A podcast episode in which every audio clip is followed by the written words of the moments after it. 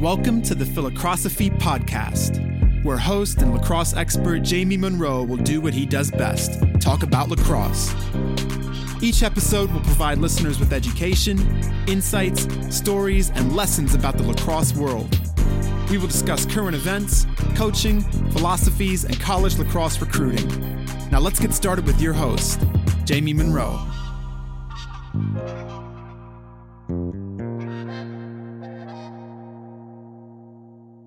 How's it going, everybody? Welcome to the Philocrosophy podcast. Really excited to welcome Guy Van Arsdale to the show. Guy is the head coach at Colby College and has really an unbelievable lacrosse resume. He just told me that this is his 40th year of coaching college or pro lacrosse.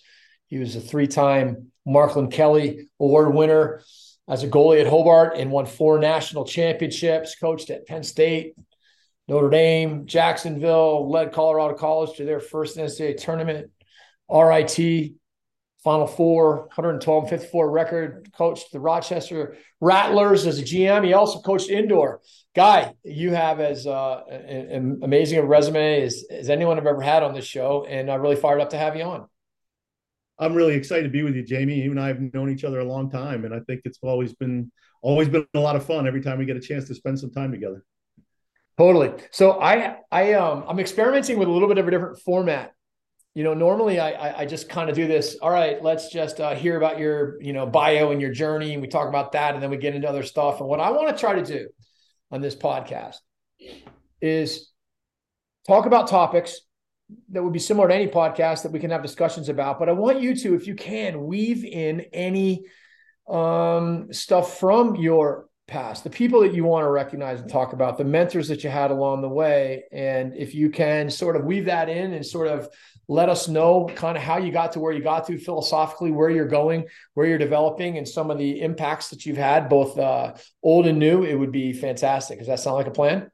It does. I, I think we can get there. All right, let's do it.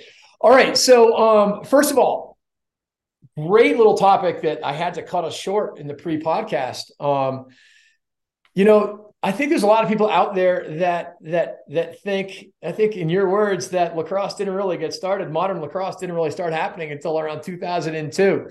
Um, we were talking about some of the great all-time players. What what do you think is the difference between players now and and, and the elite players of the 80s and 90s leading up into this era of more uh, modern lacrosse on ESPN? Well, I, th- I think I think probably um, I think the very elite players, when when you look at the top five or ten percent players in the game right now, whoever you would consider, you know, whether it's college or or college and post collegiate players right now in the game that are actively playing, and you take those top fifty or one hundred guys, I don't think they're any different than the top fifty or one hundred guys from 1985 or 1978 or whatever that is. What's really different is the next 200 guys that, that come along. I think I think the depth of talent there were and and just because of the sheer number, I think has that's changed the game somewhat. The rules certainly have changed the game, you know, and and and I think you know I play I played with six long poles, you know, yeah. so so, so so so you as a midfielder, you know, all those guys talk about, well, I get to go against the shorty and go against, you know what? I'd love to see some of these guys you know do what they do and and the, and many could but if you're playing against six poles it certainly turns the dynamic of of what you're doing as an offensive player rather than lining up against short sticks. And that's even the players off of the ball because going against short sticks you're making defensive move right? And and and great offense doesn't really start to happen until the defense is forced to move. Totally. so going against poles they're moving a whole lot less. So i think i think there's such a dynamic change in that. It's, and it's that comparison of eras but you know. All right. So specifically, um, you you know, I mentioned that I don't think there's if Gary Gait was a Division One player right now, uh, he, would be midfielder of the year, player of the year. If Dave Pietramala was defenseman right now, he'd be defenseman of the year. John Zulberti was an attackman right now. There's no doubt in my mind he would he could he could be the attackman of the year. Like there, there there's there was a skill set at that time that in an athletic level that was as high as ever. But I want to I want to hear from you since you were a goalie. What what's the difference in goalie goalies now versus goalies then, and and and where would the best goalies of you know the Larry Quinns, um, You know, and, and, and honestly, I, I, I kind of start with Larry Quinn. You know the goalies before that. You know, um, I'm sure better than I do. Larry Quinn and Sal Locascio and, and and some of these guys, Doc Doherty, where do they fit into the goalie discussion of Blaze? Well, I think I think I think you're you're dead on with a with a Larry Quinn. I think Larry's probably in my top five of all time goalies, and and I think that guys like Dan Mackesey, who played at Cornell and and in the in the uh, late 70s, um, and, and Rick Blick at Hobart, who were these were both USA team goalies. Rick Blick, R.I.P. Yeah. Rick Blick, who used who supposedly uh, drove up the twi- the windy street in San Francisco backwards. And he certainly did. And and Rick, you know, unfortunately, Rick passed away a few years ago, and and was has has probably a more storied career off the field than he did on, even though he was one of the greatest stoppers you ever saw. And and just he was the guy who used to in warmups um, at the end of his warm up would have the guy shooting on him fire 10 balls from about five yards as high as he could right off his face mask and, and, and, and just to get himself ready as, as, as the game would start. So he was, he was, he was a character as well as a great goaltender. But I think, I think for me, and, and I'm exceedingly biased because I, because I coached him some when I was a young assistant coach at UMass, but, but the greatest goalie of all time at every level is Sal Locascio. I mean, I don't, I don't care you know what anyone says that that Sal did things that no one else has ever done in that position. And he was he was like the one guy he was the one thing that gave you a chance when the Gait brothers came on the field for you know against the USA team. The only thing that that really you know Mitchell and Pietramala helped but but having Locascio in the net he's the one guy who can make that save to the off elbow that the Gaits used to live on and and was ready to make and and just because of his incredible quickness and positioning and, and the way he played what what what made Sal the best? His hands. His hands, you know, and I and I think and I, and I think that's the one thing that hasn't changed, right? I think I think what's you know sh- you know it's it's it's amazing to me um, in today's game. Like when you watch, I think one of the evolutions of how I think about goalie play um, really changed in in the last fifteen or twenty years with um, TV slow motion cameras behind the cage and and it was the sheer velocity of shooters. It wasn't like I'm not sure that shooters place the ball better now, but they do certainly shoot it hard and or more of them shoot it velocity. But watch how many balls score in those games that are nowhere near a pipe.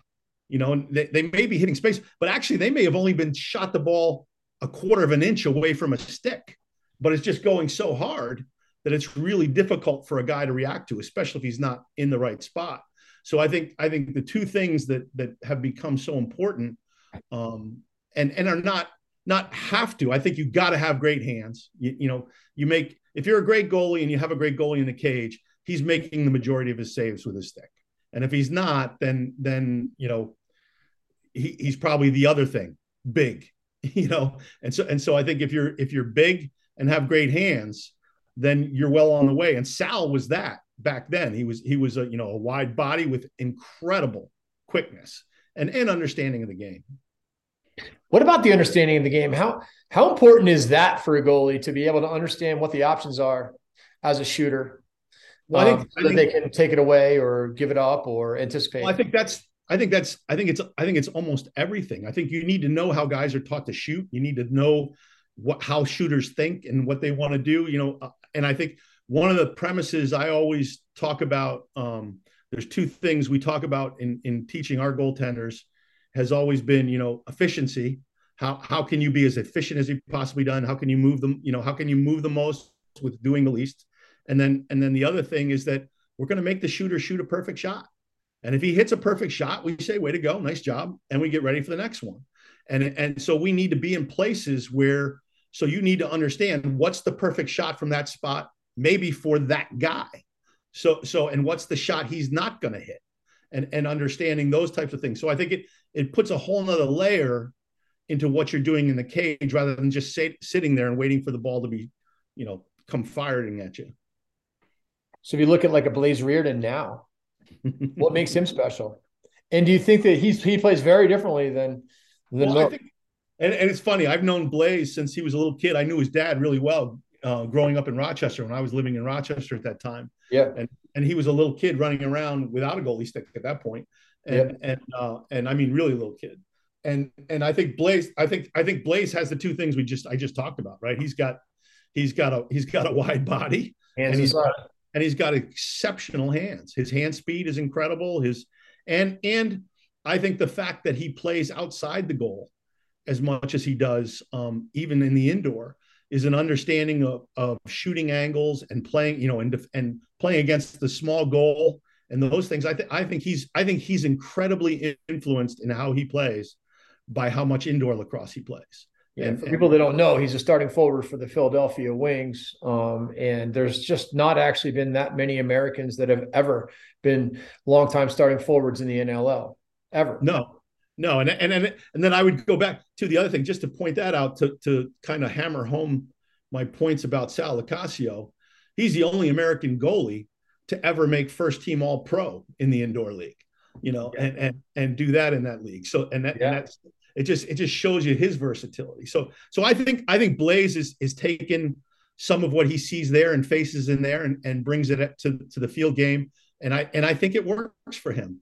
I would probably um I you know if Blaze if Blaze was a guy who played for me younger, I wouldn't I wouldn't have changed a thing. You know, you let him go because he's effective and he's highly effective and he's confident in what he does. Um, but I'm not going to start teaching younger goalies to play that way. There's there's other things that I think that they can be more consistent and don't have to have some of the skill set that Blaze has. Now, maybe if there's a kid who looks like Blaze and has, you know, tremendous hands in that in that skill, then maybe we might talk about certain situations employing how you go down into that butterfly pose and and and stay big while you're down low and and try to force shooters to shoot different places and reach yeah. up from your knees and all the things that I think you're probably enamored with. I am. Well, I'm also I just think it makes sense. I mean, personally, I think, you know, taking away there's shots that you can't see. So you're not going to get your hands there. There's shots from a distance that you're not going to, you're actually just not going to react to, um, up and down the hashes, particularly. They're they're close enough that if you try to get to a low shot, you try to get to your five hole with your stick, you're going to give up a leaner.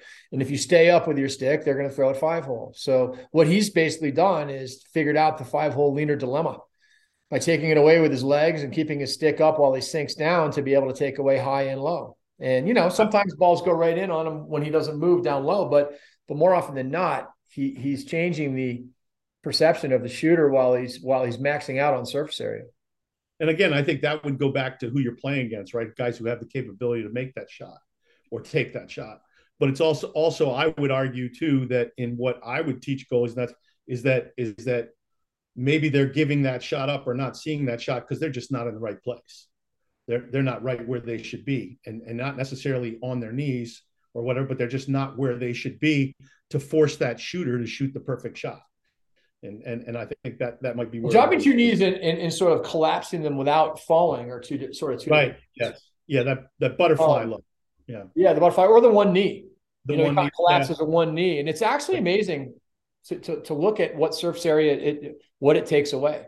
It, it it does, and I would argue that that same surface area, if you're further from the, like I I'm I've become um, I like teaching a a uh, um, the old arc system, right? Used to work a single plane, you know, with side to side, right? And and and and in relation to where the ball was between the two sidelines, right? You were in the goal, where you, based upon where the ball is between the two sidelines.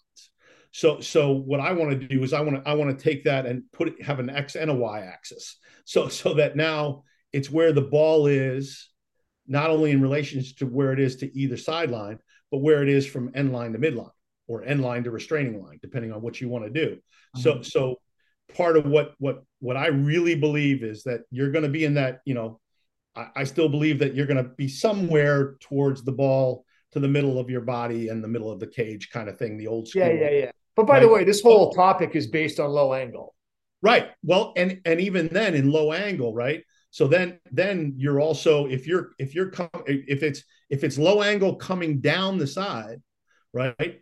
Being out and challenging can help that as long as you know what you're giving up. If you're coming from behind, that changes it as well. So where I would actually want you flatter to the cage and and and in terms of how angles actually work and then where you move on a shot becomes important because if you're low angle coming from behind then we're gonna i'm gonna have both my heels on the end line and my step is going to be my off pipe leg stepping right down the the goal line. Mm-hmm. So so you know in, in in that kind of way. So so I mean there's and I and I and I'm not sure what you and I are talking about right right now are really any different. I just think we're getting there in different ways. Yeah. Or it might be totally, we might actually be talking about totally different scenarios. Which is the best. Be. That always happens. But but uh, before we move on from goalies, I, I want to get your opinion on why do you think Blaze has a stance the way he has? Why does he stand up straight and and then hop into a stance as opposed to just being in a locked in stance all the time? You know, I think a lot of those things just happen with guys' comfort. That's where he feels comfortable. That's how he moves. That's maybe it's a habit he just developed, and it's what's you know obviously it's been successful. Why would he screw with it? You know, so so I think I think there's that. I mean, I believe, you know, I believe in getting to your spot and being ready. I believe in an upright stance. I don't like guys bent over.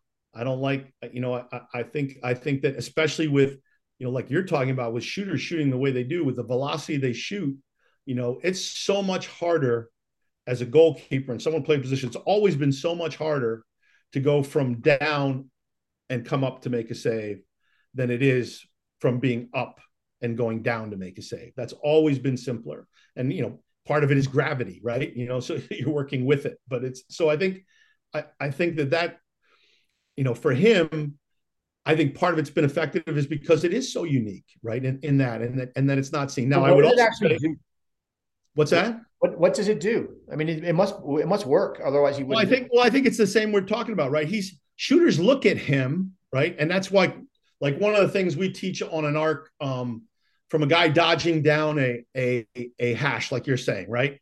We want our guy working on an arc that's actually a triangle, so that so that when that guy chooses a side, if he goes to his right hand coming down a side, right, you know that that I'm basically going to drop step so that my right foot and left foot are headed in a straight line to the pipe, which seems like it opens the near side. And to the shooter, it looks that. And then if he shoots back across his body, you know, if I'm moving to my left to the left pipe, if he's move, if he shoots back across his body to go, go past my right leg, if it goes past that leg, it's going to go wide. But I'm now moving in the direction it's going. So I think some of it has that element of where he's anticipating and he's giving you know, it's it's it's what what I would call um, unintentional baiting.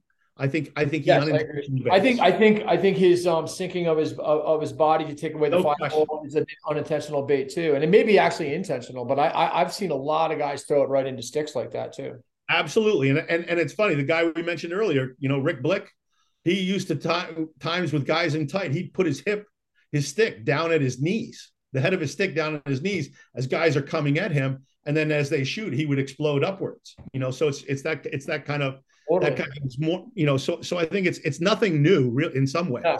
yeah. But it's, but I think I think that's what it does, and I don't think shooters are used to seeing anything like that. Totally. I actually think, I mean, you know, when I think of Larry Quinn, I think of an upright stance. You know, when I think of Jake, absolutely, Jake, everyone stood up back back then. Yes. I mean, by the end of Sal's career, it seemed like he he went a little lower and wider base than than in the, earlier in his career, but only because I remember seeing an amazing picture of him um, with his like a super wide base as he was sort of like catching an off hit ball. But um and he and he would do that. But the key to what he did with that too is that I think that's important that if you're going to be wide there, you got to be if you ever notice Sal's hands were very close together. And I think that's one of the real big mistakes that goalkeepers make today is that if you watch, you know, guys playing, guys who get really wide hands and you talk, talk about making that off hip save, you don't make it. You know, we we teach our shooters that if we see goalies playing with wide hands, we're shooting at his off elbow as much as we possibly can because he can't get the head of the stick there. He's got to get lucky to get there. He's got to move his feet in certain ways to, to get there. He's got to do a hell of a lot more work than if he's, you know, that eight to 12 inches. What, what, what do you think about um, why do you think Blaze plays with such a, a longer stick than most? I, I, you're asking the wrong guy, man. I, I played with a stick that was up to my eyes, you know, so that was, you know, short of six feet. Because I think I think it I think it one it makes you a better passer. You can throw the ball further. You can throw it harder. You can throw around guys who are standing in front of you. Two, you pick off passes. Three, you can get out and and reach balls that are loose around the cage. And you know, every loose ball you get around the cage is one less save you got to make. You know, so yeah, so totally. One what of the things that stick, you just got choke up on it and you can move it, right? Right. And and it and it's it's not hard to use and it's not hard to get used to it. And that's one of the things we always do here is our goalies come in and they have these tiny little sticks and I make them throw away their shafts and take, you know, the longest stick we can find because they don't even make shafts long enough for goalies. to, to what I would like. You know, you, you have to take the you got to chop down a long pole. It, you, you, you have to, and it's and it's and it's crazy. But I think I think it's it's something I'd like to see goalies look at and think about because it doesn't hurt you. It doesn't hurt you. Yeah, well, I think um, the last words you just said, I think, are some of the most important for everybody, coaches and players. Is like take a look at what's happening and what people are doing. Look and think about, well, why does Blaze do what he do, does? Why does he play with a stick like that? Why does he, you know, and because it may actually sometimes people, um, you know, you call it accidental or uh, uh, deception. I mean, uh, baiting. Um, look, there's all kinds of accidental success that we have. And we're like, wow, that actually really works. No question. and maybe very exactly opposite. It's yeah. kind of funny too when you look at the when you look at the PLL, the majority of the goalies were not the highest level recruits. What does that tell you? Think about it. How many top of the food chain recruiting schools, you know, um, did these guys go to? I mean, get Gittleman, Virginia, but you know that guy was like 2014 or something. Like he he's been out for a while. Uh, Bernlohr is another guy at Maryland that probably was a pretty high level recruit. But I mean, how many others? We're looking at Bellarmine. We're looking at a couple from Albany, Hofstra, St. Bonnie's. Um, well, I would say I would say that's a reflection more of how hard that position is to recruit. Yeah, and how and how some of those, you know, and and what people are actually looking for exactly. when they're recruiting that. And I think like when I go when I go recruiting and I look at goalies, um, I hardly watch them play in the actual scrimmage situations. Like I, I, try to get as much as I can. I try to watch them all warm up as much as possible. I want to watch them warm up, see how they're moving, what they're doing. And in the game situations, I look a lot at um, when they miss a ball. You know, I, I think it's really telling that when a goalkeeper miss a ball, where's his hands? Were his hands on it? What, did he just miss it? Or was like so often you see some goalies got their hands up here and the ball's going past their ankle, you know, or their sticks down and the ball goes over their shoulder. I'm worried about that when, when I see that. I, th- that's a big disconnect because yeah. you're all going to miss balls, but are you on it? You know, that that's that's that I think is a big tell when you start looking at, at young goalies. Yeah, totally. And I think it, like you said, it's a hard it's a hard position to recruit. And I think people a lot of times recruit based on everyone says we're recruiting the goalies to make the saves, but then I think they they they they end up having a, a certain style of play that they think is fundamental. You know, so therefore, like, you know, there's guys out there that are pros and longtime 10 year pros that that that might not look fundamental, but they actually the fundamental of surface area, the fundamental of making saves, the fundamental of of angles, um, you know, getting their hips there are actually uh, happening. being in the right spot, man. Just be yeah. in the right spot. You know. All right. Well, that was a fun conversation. Um, let's um let's switch gears and talk a little bit about box lacrosse. You coached box lacrosse um, I played some growing up in Rochester. A while back, right? Um, yeah. and, but but the reason why I want to ask you about this is just because I want I want I want you to sort of share your your thoughts on this. What not just what you learned back then, but how you've kind of watched box infiltrate our game and how you're helping develop your own team at Colby, and then the people that had an impact on you along the way, learning about this uh, amazing um, game that that seems to be a, a big help for field lacrosse. Well, well, first of all, I love the indoor game and and and always did. And and you know, a couple of the most enjoyable seasons I ever went through when I was an assistant coach with the Knighthawks. And and um and you know, not just the play and the culture, but just how the games play. I think it's a beautiful game and it's fun to play. It's so much fun to play. And and it has it it has its own kind of um you know culture to it that yeah. that that you know has it's not completely a hockey culture if you're familiar with the hockey culture but there's elements. It's, it, it, it, it is. And, and and i love that. I love that kind of you know competitive nature of how you go things and that you get after each other. You know it's truly a sport where you really get after each other for 60 minutes and then an hour later you're best of friends with arms around each other. You know, it's it's like that happens in that sport maybe more than any other I've experienced. Well, and it's it's so much different than field lacrosse because there's a dressing room and you go in there with your stuff yes. in the dressing room yeah. and you hang out with the boys. And yeah. you know, you don't roll in and, and with your bag with your dad and, and at the at the at the field. You know, it's it's just very different. And uh, oh, that, it, that it part really of it is one of the best parts of the culture, really. Yeah, I I I love that part of it, but but the game itself, I loved. You know, I think it it it it taught me a lot about how um, two-handedness is nice, and in the field game, um, you know, as as as an offensive player, it's great to be two-handed, but they don't have to be equal. They don't have to be close to equal, and you should you should never. I've gotten of the mind that we talk and work with our players about really really developing their strengths and and and that if they're going to work if they're now if their their offhand is completely useless then we're going to work on that. But if if if it's if it's if it's serviceable and can be co- used in competitive situations we're going to work on the strong hand. And it's like we think about it this way is that um, in the world we all get paid for our strengths and what we do best. So why wouldn't we keep developing what we do best and what we're strongest at and so and so so if if you know you may have a really strong right hand and shoot the ball well but it could be just incrementally better raises you to a whole nother level or strata of effectiveness in a game then work on that because that's going to get you and be more effective for our team than you being able to make a 20 yard pass with your offhand. And and and so and so i think those types of things are, are ways that being involved in that game made me think of it. The other thing it made me do is is is realize that the most underrated skill in our game is catching. You know, catching the ball is is by far the most underrated skill we have, in my opinion. I, I think that um, the hands that they have, catches they can make while moving hard, and guys hanging on them, and and balls not anywhere near their ear.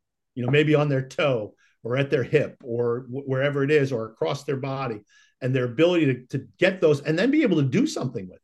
Because it's not just the catch, but it's then I make that catch and can't, you know, some guys will make that great catch and then their next pass will go eight feet over the next guy's head because they weren't, but being able to take, make that great catch and then transfer that into something else to kind of. Yeah, like a poised finish. Right, exactly. And, and so I think those types of skills are things that, that in there, and, and then certainly you know all the two man it's it was back in the in the late 90s when i was at rit and and this was even before i was in the indoor having coached in the indoor. Um, we had you know six or seven canadians on the team then that we used to recruit canada and, and bring kids in and and learned a lot about but i'd been involved with indoor prior to that because there had been a lot of it around rochester. And even growing up when i was growing up and and coaching at hobart and geneva in the in the early 80s we would play box in in rinks then. And so you had some understanding of how two man would work and picking would work because it used to be i mean when you and i were growing up I, I, at least when i was it was like you do not pick for the ball. Don't you ever pick for the ball. Maybe because, at x for, maybe at x if you want a feedback there and and even then be careful because you're bringing the double. Don't bring the double. You know it's like that that was that was always used to be. It was like taboo. And i mean there were even parts in, in early in my career where i can remember think well maybe we shouldn't be doing that. And then the more i got involved with the indoor it was like god we need to pick for the ball. You know it's like we can i remember we can, mike waldvogel telling me Mike Waldvogel, you know, of course, know listeners, yes. some do, some don't. He's a Hall of Fame coach, was at Yale, and I coached for him from 91 till 98. And he was like, he's like, yeah, I used to play club lacrosse, and you know, he was a he was a two time world team defender. Um, he was ridiculous. Not the game as an LSM, right? Um, but but uh, he was like, yeah, I was playing midi with Scotty Anderson, and um, he was like, I, I, would always just bring my guy over and make him double Scotty and get myself open. And and I just remember uh, him him talk. You know, he figured out how to do the taboo thing of setting a pick right. for, for, his own purposes of baiting a double. Um, right. But the funny thing is, is that you know, the big advantage of two man game is that it is easier to create that two on one and two man game. And actually, the whole point is to bring a double, which is exactly. the whole point of dodging is exactly. to score or draw a double, slide, right. call what you want. Um. You know, so it's kind of funny. But how have you taken that um, two man, you know, belief concepts to Colby? What are you guys doing there? Well, I think I think you know it's funny. We're we're um, you know we have you have some unique challenges in the NESCAC, right? Where where we can't work with our guys in the fall, and so, and so um, we need we need our guys being able to go out and do things they can. So we try to we try to get a lot of that four on four going. A lot of the guys um, looking at um, playing the two man together with each other, just just to get you know the, a lot. Frankly, Jamie, it's a lot of the stuff you talk about already, the stuff you have on your YouTube channel and things like. I tell our guys to go look at that, figure out what you want to do, go look at that, and and and so and so it's I think I don't think it's dissimilar to that. And I think we we were working for a while at we were having a hard time um, understanding uh, how to work off of really hard picks.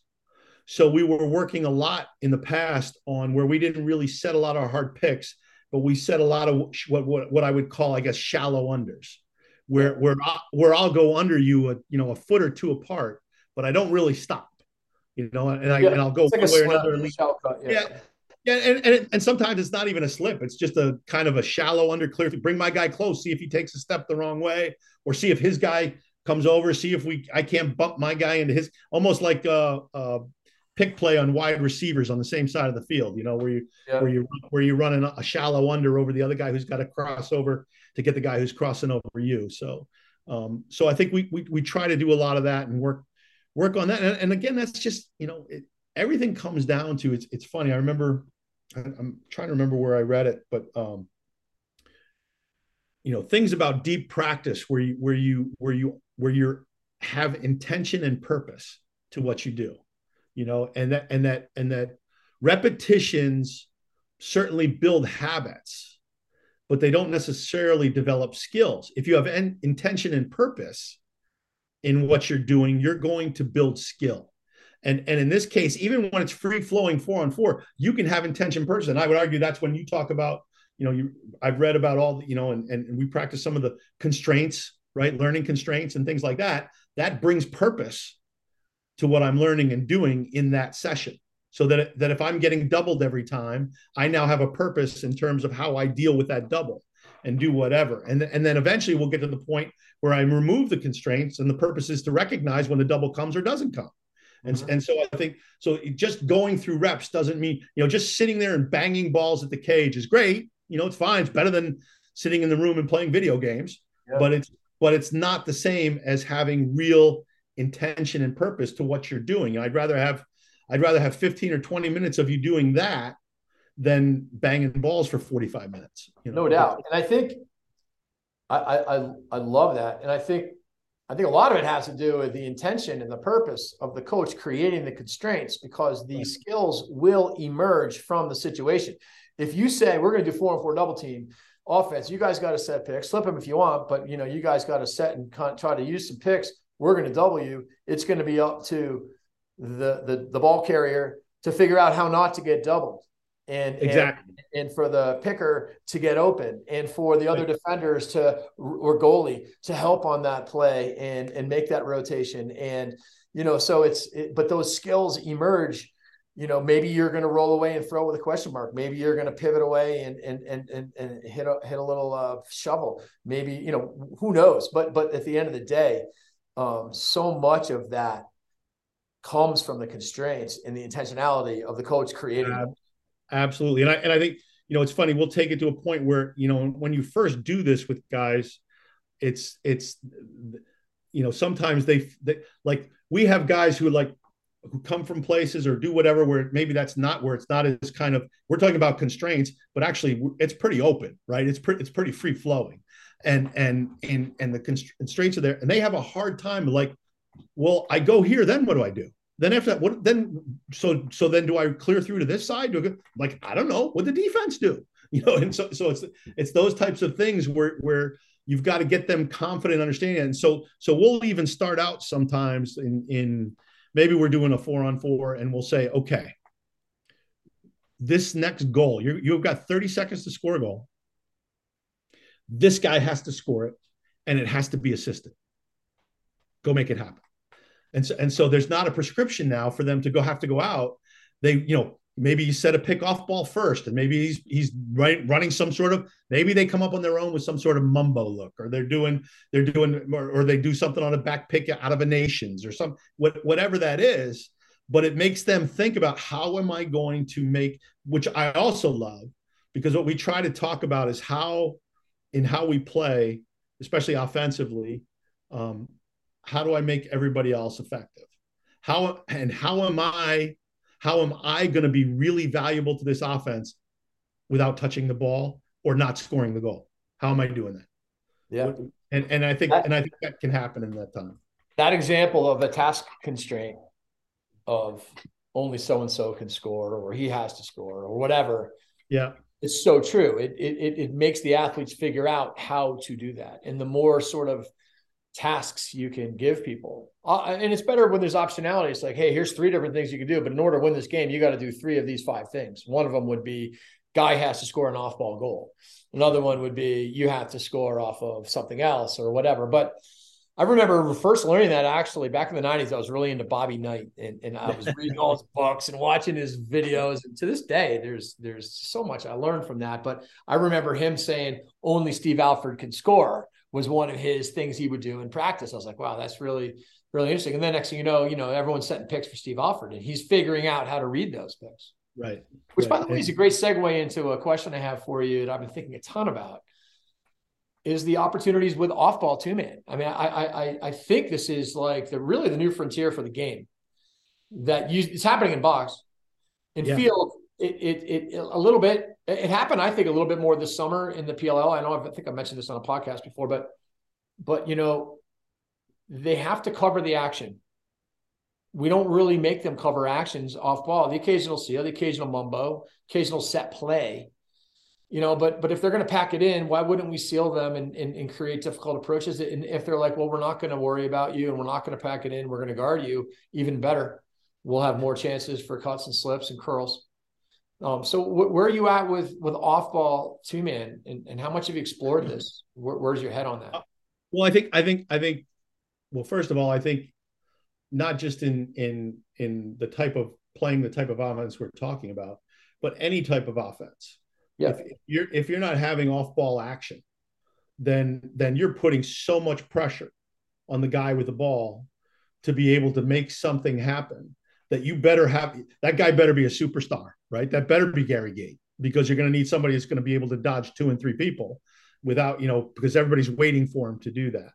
And so and so I think I think we think about it in two ways. One one of the things we like to teach in in when especially in two man and and it's kind of off ball on the backside a lot. I always feel like it ends up being sometimes a two man, but a combination of a third guy kind of flittering around the boundary of that two man, you know? And so, is there ways to use that? And one of the things I think that can be really effective, one of the skills to teach early is just to seal your own. How, how do you seal your own?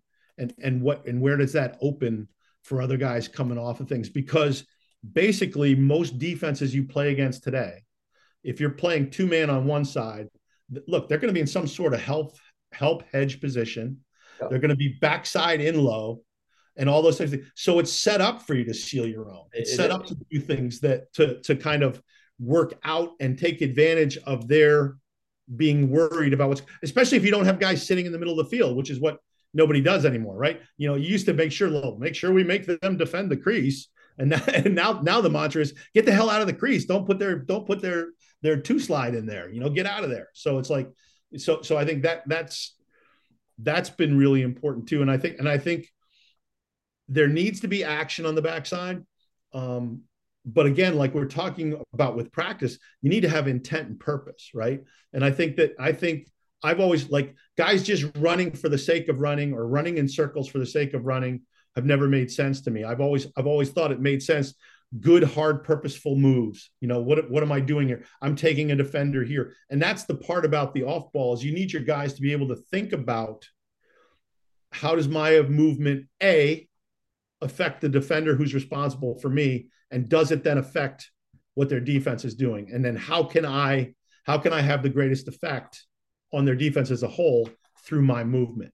And then and then also, you know, two steps ahead, right? It's that it's that seal my own is really to set up the other guy I'm over there with, you know, because right. he's gonna gonna come off of that or come around that or cut to the middle or cut pop up to the high. So so I think all of those types of thought processes need to go on. But I think you got if you're just standing watching that two man game and then waiting for your chance, the ball to come to your side of the field and do yeah. two man, it, that's not a lot of purpose. It's not. I mean, I feel like um, you know, so many people create actions, but it's more it's mostly based around spacing and right. exchanges. Um, you know, with the crease perimeter exchanges being a little more deadly than the than the, the, the perimeter exchanges, which can change a matchup, right. don't really move anybody. Right. And that's kind of why I'm wondering about two man actions and why I say I think it's like a new frontier is because we've no one, as far as I've seen in field lacrosse, have taken this to the level that I think it could be at, which is you would just pick, slip, seal constantly, right, constantly, um, and make them guard it.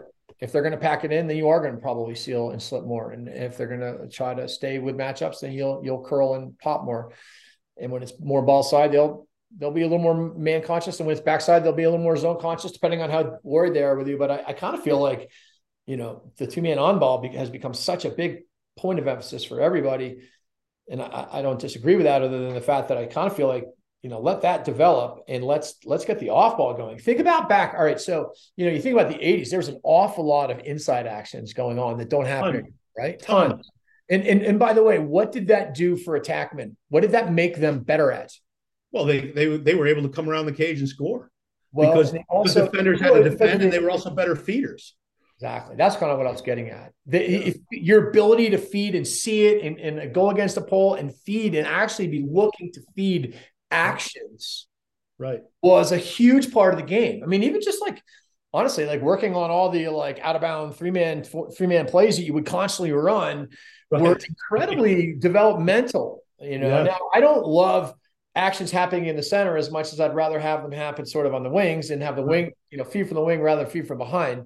Right. But I'll tell you, one of the teams that did this a few years ago was Jeff Tambroni. Um, when their 2019 offense with Penn State. Yeah. When that ball would go behind and they would do their big little back there with Grant Ament, they had incredible actions in front of the it, with with picks and slips and seals. Yeah.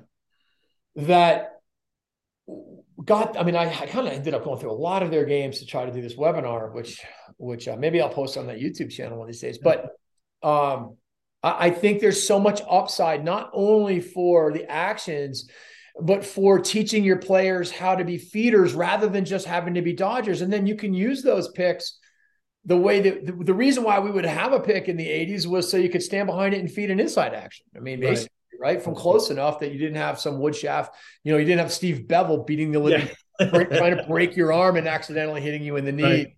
You know, right. sorry, Jamie, didn't mean to do that type of yeah. and he did. He meant to do that. He meant. He did. I, I I agree with you 100. percent I think I think that, and I think there is some.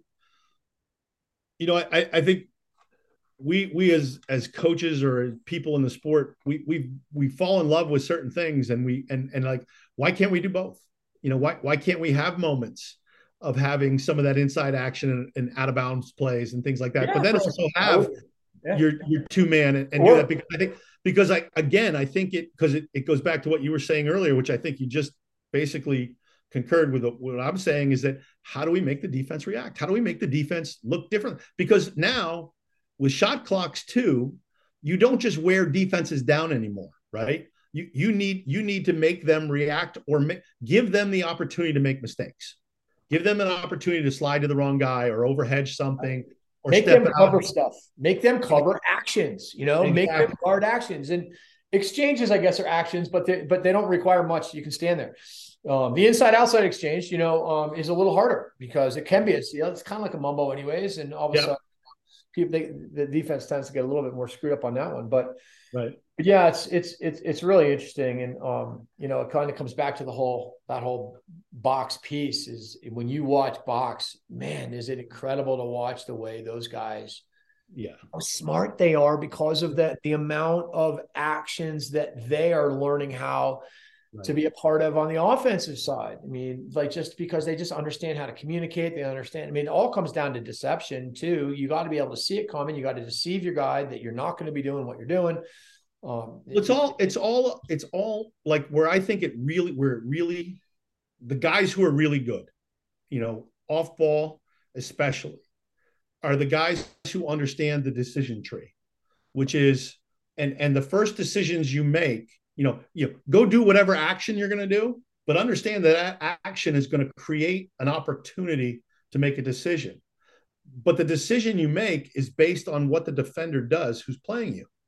Did he go over the other guy? Did he go under the other guy? Is he fighting through? Is he is he just staying inside? Is it, you know, yeah. all of those things then determine to and and that's where I think we kind of we kind of look at action for action's sake but don't again purposeful intentional, thoughtful action of where where so teaching teaching your players how to read and react. How if this, then that. I mean, that's one of the things we talk to our players all the time is is the if this then that ratio, you know, relationship to everything we do.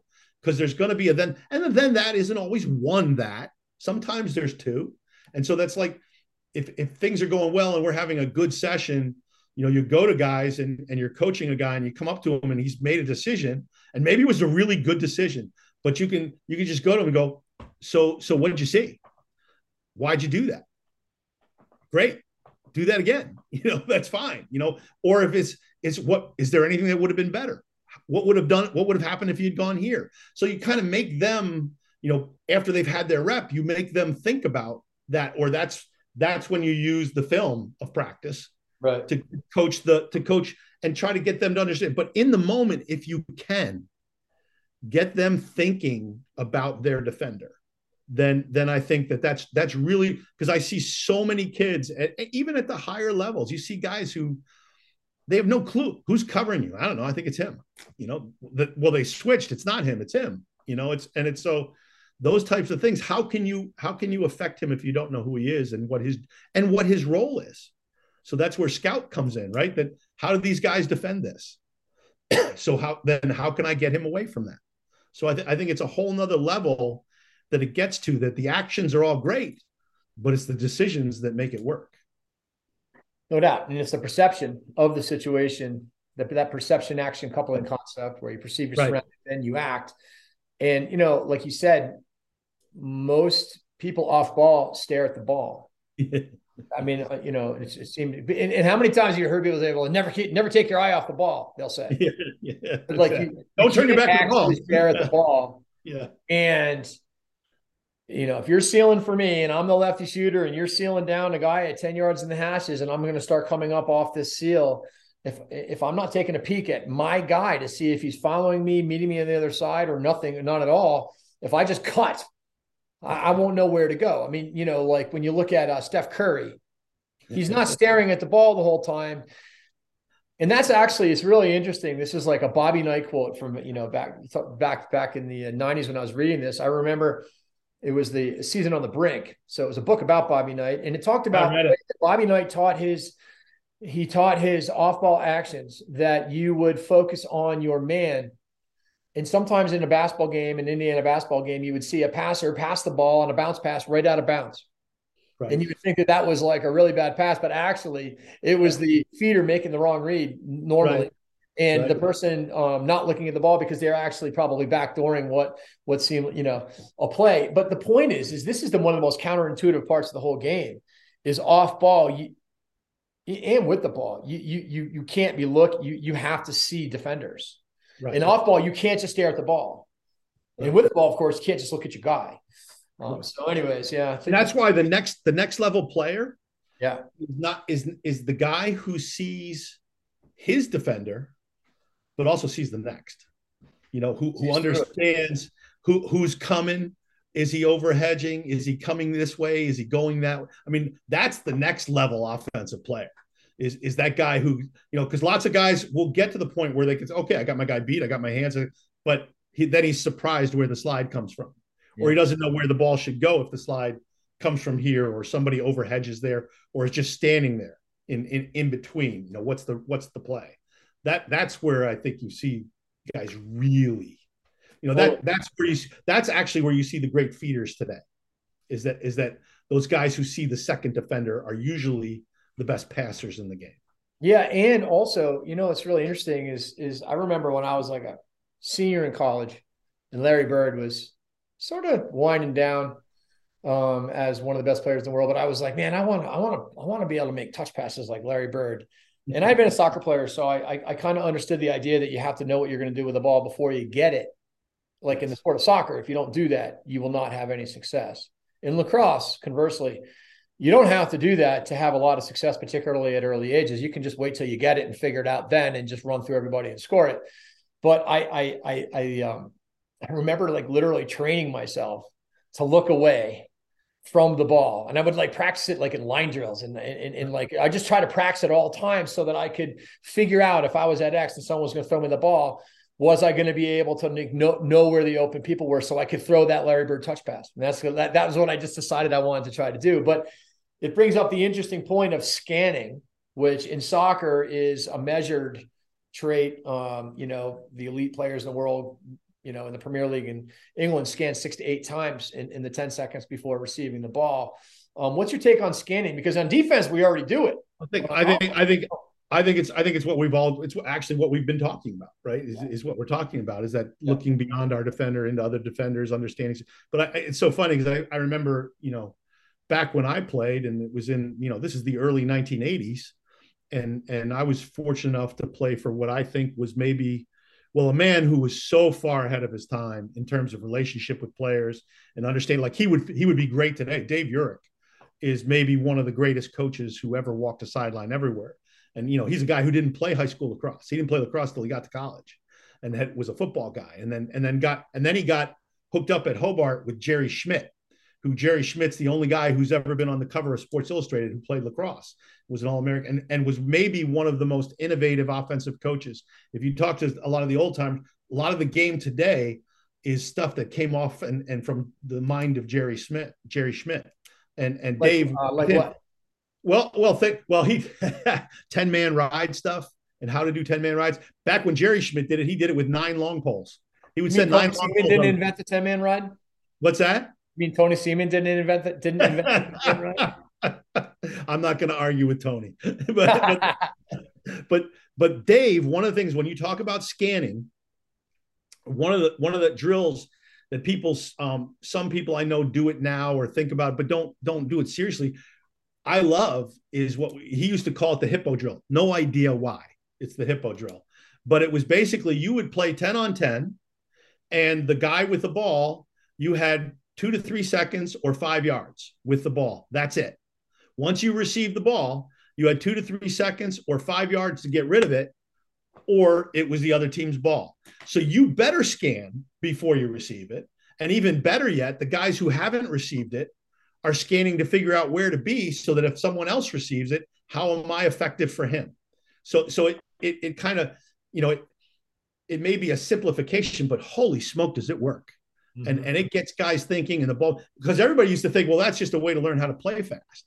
No, it's a way to understand what you're doing. So even you can play six on six and play hippo six on six. It doesn't have to be full field. And if the ball moves like that, you better understand where guys are coming from and where and where your offensive players are going to go so that you know and that's the part of like it's almost like a, a in the NFL today a quarterback and a receiver and in, in the RPO stuff in the passing, they have reads. And you hear how many times you say, oh, receiver read, read it wrong, or the quarterback and receiver weren't on the same. But when they're on the same page, they read the same thing and they know the reaction is this. And so you can start to build some of that, you know, which is hard to do. But the more you can build that, where your off ball guy is reading what his guy is doing and the on ball guy is reading that. So he knows he steps, he's going to put the ball to that spot and and that's where you know people call it spot feeding which you don't see much of anymore. But honestly it's two guys coming together making the same read.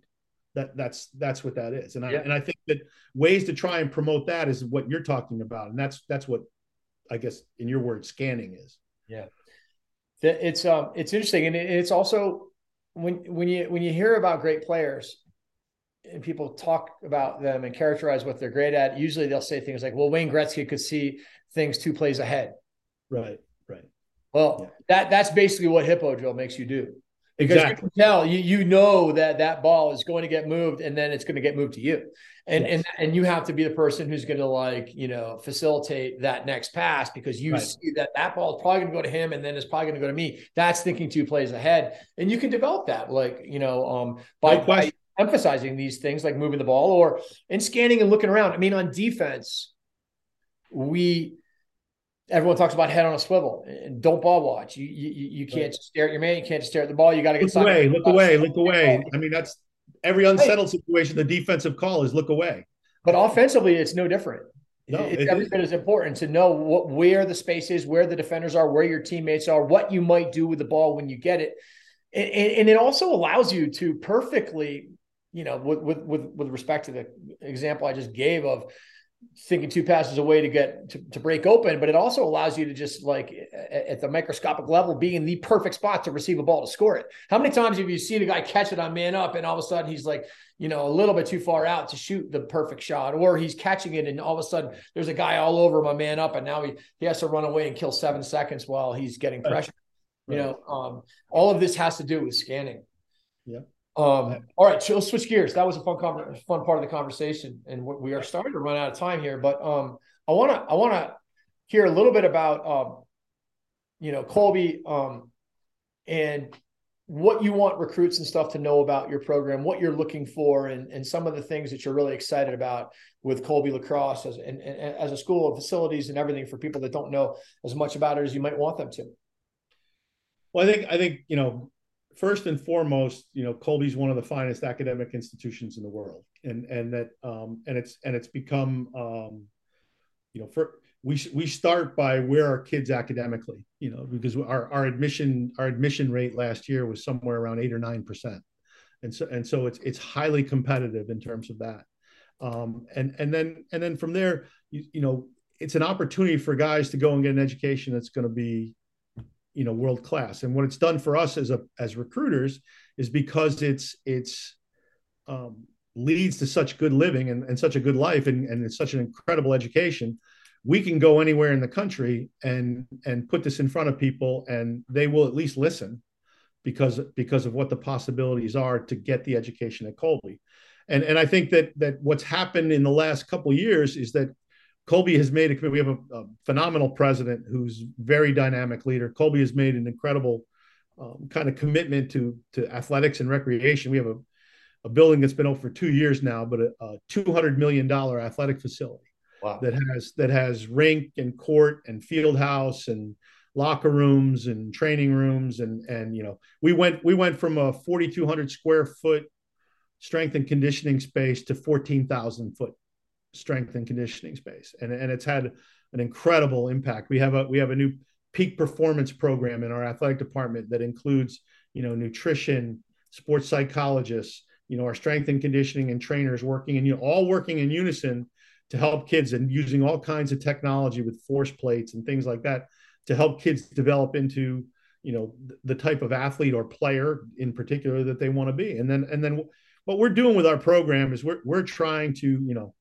the, the challenge we have is that we play in in arguably the um, most challenging uh, conference in division three lacrosse where where you know you have 11 teams in the conference and at any given time in a year six or seven could be ranked in the top 20 and and and so that's out of now what 275 division three schools.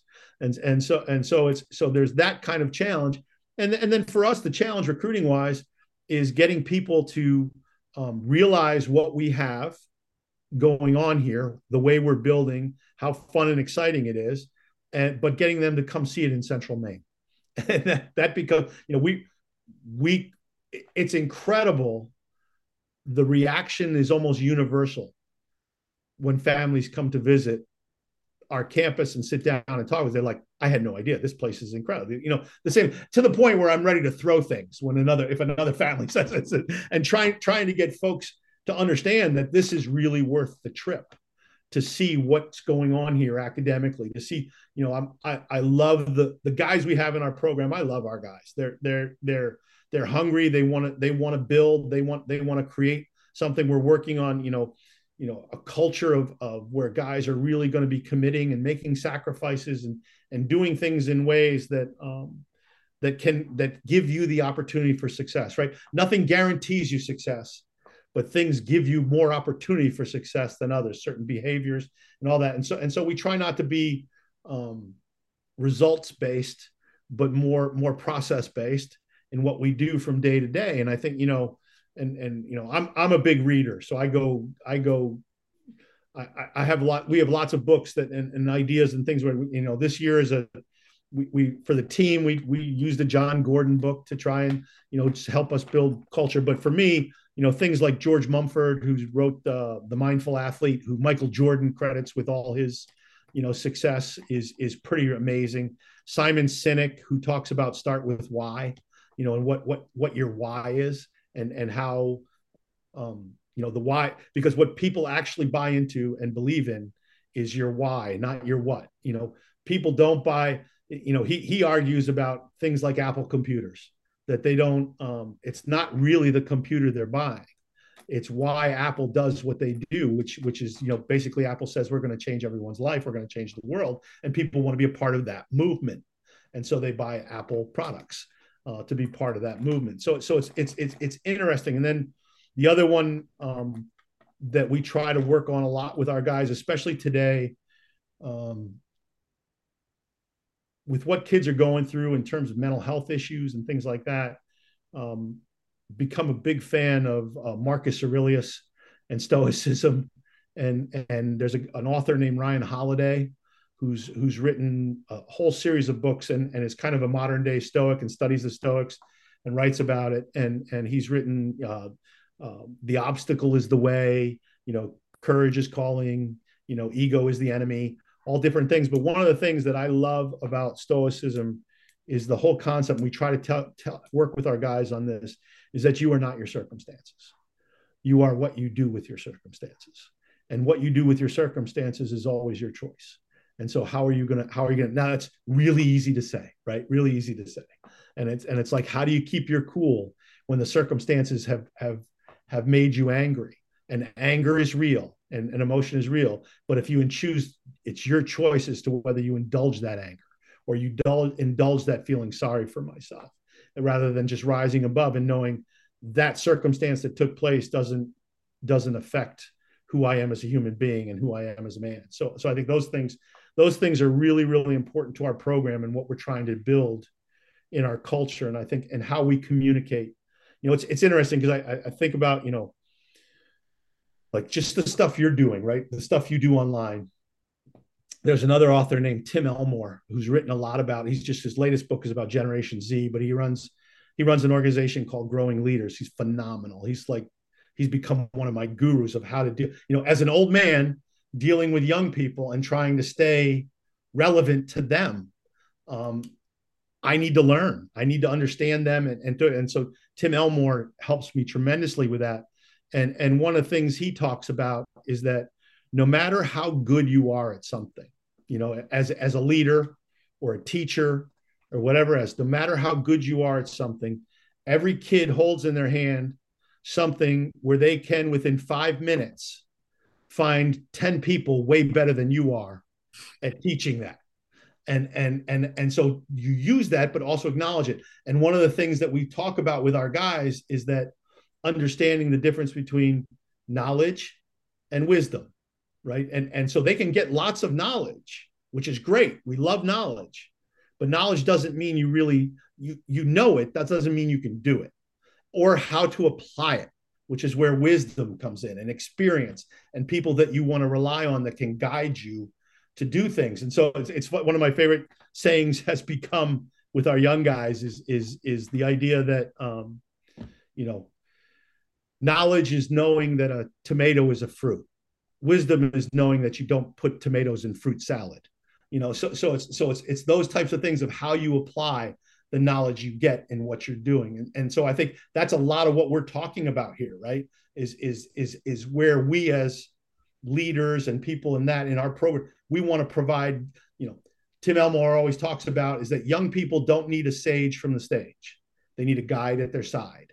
And so so trying and and which is really you know, for me in 40 years of this, when I first started, it wasn't it wasn't necessarily say it was a dictator on the stage, right? This is what you're going to do. This is how you're going to do it. Now get out there and do it. And and, and again, you did have an opportunity to to play for uh, Dave Urick, who was probably, uh, if a dictator, the friendliest of all, and or and, and coach for Dick Garber.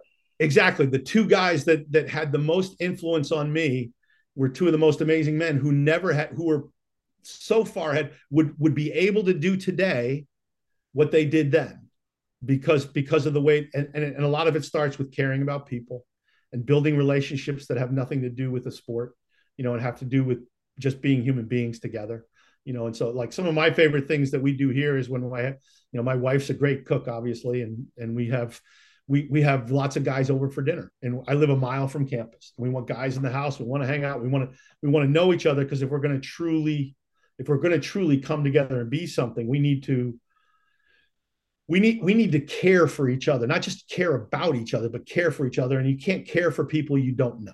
And so and so we want to spend a lot of time of really knowing each other at a level besides whether he's right or left-handed you know whether he can hit that 10 10 yard step down or not you know and and that that's really really important to us here. Guy thanks so much for coming on man. It's uh it was a pleasure to talk lacrosse with you as usual. Loved it loved it. Great to hear about colby. Fired up for you guys in 2023 best of luck and uh, let's keep in touch. I will jamie. Thank you so much man. I appreciate it. Thank you